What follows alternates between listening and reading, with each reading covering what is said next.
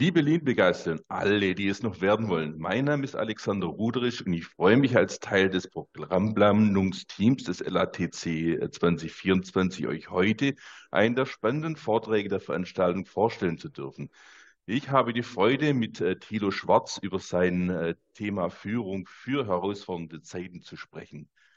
Das ist die Grundidee von Lean, nämlich die Verknüpfung von Wertschöpfung im Prozess und Wertschätzung den äh, Menschen gegenüber viel mit Führung zu tun hat, sieht man in vielen Lean-Vorhaben, die geglückt und eben auch gescheitert sind. Nachdem wir beim LATC 2023 äh, Professor Landry äh, zu Gast hatten, haben durften, möchten wir auch beim LATC 24 die Idee der Kata hochhalten. Aber jetzt erstmal zu meinem Gast. Herzlich willkommen, Thilo. Hallo Alexander, freut mich, dass du mich heute eingeladen hast. Sehr gerne. Bevor wir etwas in das äh, spannende Thema einsteigen und etwas Appetit auf den Vortrag äh, machen wollen, möchte ich zuerst mal einmal die Frage aufwerfen, was sollen die Menschen über dich wissen, die deinen Vortrag besuchen? Also über mich persönlich können Sie vielleicht schon äh, im Programm einiges entnehmen. Ich glaube, die spannenden Sachen sind zum einen, dass ich äh, langjährige Führungserfahrung habe als äh, Werksleiter bei einem deutschen Elektrowerkzeughersteller und dass deshalb das Thema für mich, Führung für mich eine ganz praktische äh, Fragestellung ist. Ich glaube, wir haben eine Menge Theorie dazu, gerade auch zum Thema Coaching, aber im Alltag habe ich äh, eine Zehntelsekunde Zeit, um zu entscheiden, wie reagiere ich jetzt, wenn jemand hier in mein Büro kommt oder wenn ich in einem Meeting bin. Und genau diese Frage, wie kriegen wir Führung in der Praxis verbessert, hat mich in den letzten Jahren so beschäftigt. Und das ist auch das, was mich an der äh, Coaching Kata so fasziniert, weil es wirklich ein sehr pragmatischer Ansatz ist. Alles klar. Ähm, als ich deinen Vortragstitel äh, gelesen habe, ist mir aufgefallen, dass du von Führung für herausfordernde Zeiten und nicht von Führung in herausfordernden Zeiten sprichst. Warum ist dir dieser Unterschied so wichtig? Also ich glaube, das Wichtige ist zu verstehen, dass es ja immer irgendwie Führung braucht. Und ähm, wenn wir Herausforderungen zu bewältigen haben, dann muss ich mir überlegen, welche Führung brauche ich denn jetzt? Und ähm, das heißt, wenn wir Führung für herausfordernde Zeiten ähm, ja, uns näher anschauen, dann muss ich mich auch fragen, ähm, was heißt denn das für Führungskräfte und wie kann ich auch Führungskräften helfen, für diese herausfordernden Zeiten entsprechend vorbereitet zu sein? Ähm, und ich glaube, das gibt nicht einen einzigen Ansatz, und wenn man jetzt sagen würde, Führung in herausfordernden Zeiten, das hätte für mich so ein bisschen den allgemeingültigen Anspruch. Und ich glaube, es gibt immer mehrere Ansätze.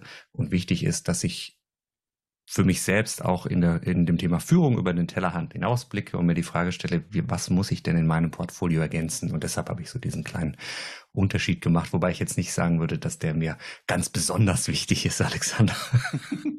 Nein, mir, mir ist halt aufgefallen, äh, und von dem her wollte ich äh, ein bisschen nachfragen, äh, ob da äh, was. Ja, ich, weißt du, da, ja, das, äh, das schwingt für mich auch eben wieder dieses Thema mit, wie kriegen wir das in die Praxis, ja? Mhm. Das soll eben für herausfordernde Zeiten sein, nicht irgendwie eine allgemeine Sache, so, jetzt sind wir in herausfordernden Zeiten und jetzt überlegen wir uns mal, was wir da für mhm. Führung brauchen. Ich verstehe. Ähm, du, du meintest, dass es eigentlich nicht die Lösung gibt, sondern dass man einfach äh, für gute Führung so ein bisschen einen, äh, Werkzeugkasten braucht. Und äh, das äh, Tool, das du da gerne reinlegen würdest, ist ja eben die, die Kata. Was ist für dich das Geheimnis der Kata? Warum kann sie den Unterschied machen, wenn es darum geht, Menschen zu befähigen, Herausforderungen zu meistern und äh, vielleicht sogar Außergewöhnliches zu erreichen? Lass mich das auf zwei Ebenen erklären, weil ich den Mehrwert auch auf zwei Ebenen sehe, nämlich einmal in der, auf der Ebene, was soll denn erreicht werden? Was ist die Zielsetzung? Und zum zweiten, wie mache ich das als Führungskraft?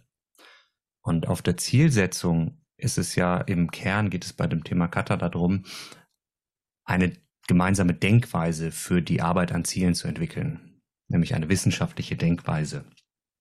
Und warum glaube ich, dass das so wichtig ist? Weil wir ja in ich glaube, allen Organisationen merken, wir müssen irgendwie agiler werden, wir müssen dynamischer werden, wir müssen innovativer werden. Aber das sind natürlich alles Schlagwörter. Und in den letzten Jahren haben wir ja in den meisten Organisationen auch an diesem Thema gearbeitet, also Kulturwandel, Kulturentwicklung. Und ich glaube, wir haben vor allem zwei wesentliche Felder dabei bespielt. Das ist einmal das Thema Methoden und Tools.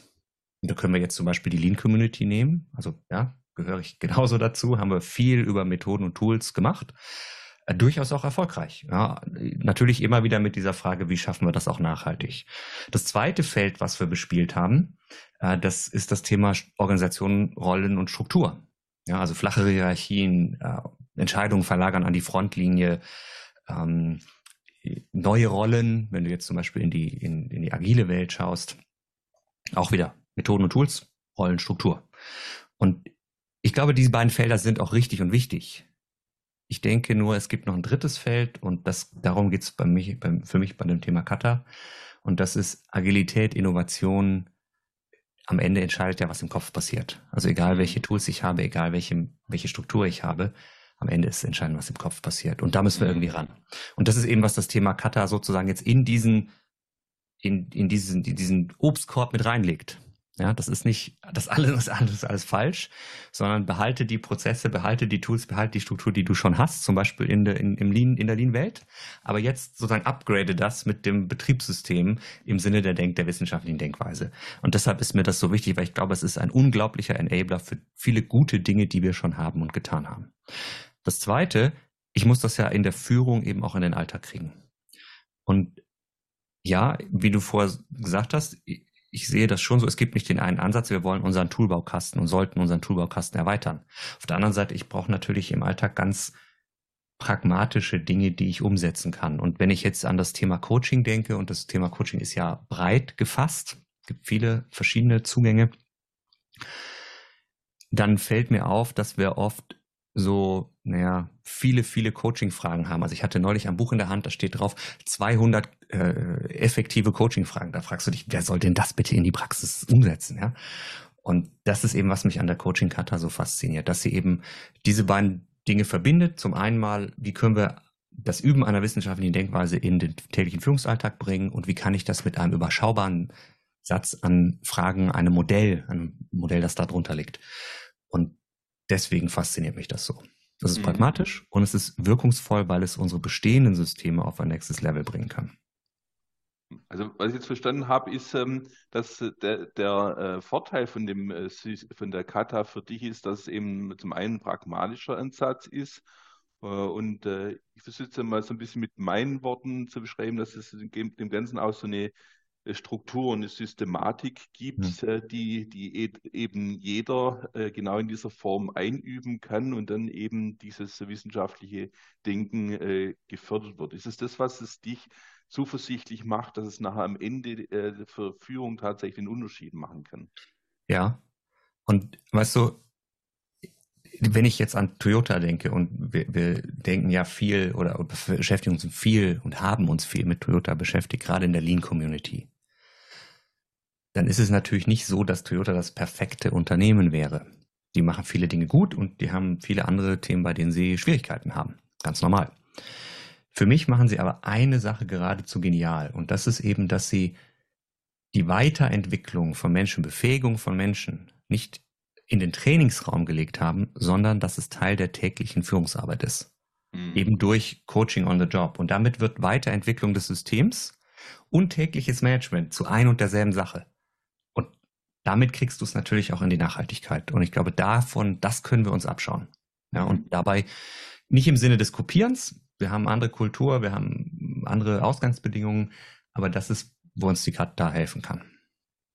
Mhm. Das klingt gut und ist, denke ich, ein äh, Ansatz, den sich viele anhören sollten. Da ähm, reiht sich für, für mich die Frage ab, äh, wer denkst du, sollte sich dein Vortrag unbedingt nicht entgehen lassen? Ich denke vor allem an zwei Zielgruppen. Das eine sind, ich glaube, das ist schon sehr klar geworden, Führungskräfte, weil ich da auch aus der persönlichen, also warum habe ich mit Kata angefangen? Ja, das war eine persönliche, sehr persönliche Führungsfrage und natürlich auch eine Frage der Weiterentwicklung der Organisation. Also Führungskräfte.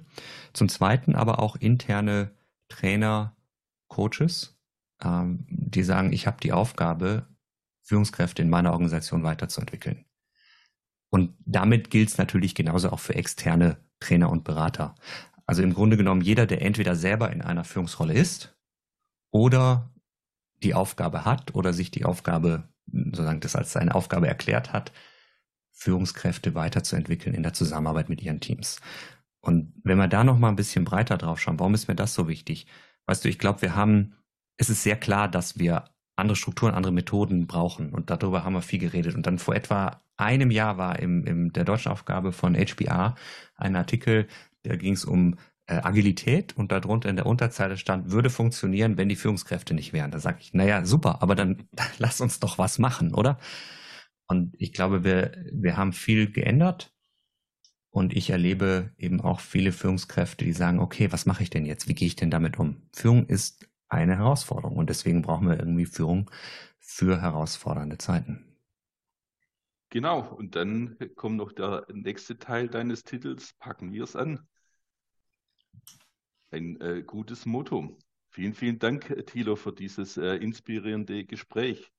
Und äh, apropos packen wir es an, auch das ist ein gutes äh, Stichwort, denn liebe Lean-begeisterten Agilisten, dieser und viele weitere spannende Beiträge könnt ihr am 14. und 15. März des nächsten Jahres im sicherlich verrücktesten Lean-Event des deutschsprachigen Raums in Mannheim miterleben. Karten dafür äh, kann man immer noch über die Homepage der leanbase.de beziehen. Auch hier gilt es anzupacken und ins Tun zu kommen. Ich freue mich, möglichst viele von euch in Mannheim begrüßen zu dürfen. Sei frei nach äh, Max Giesiger, einer von 1111. Bleibt gesund, bis dann.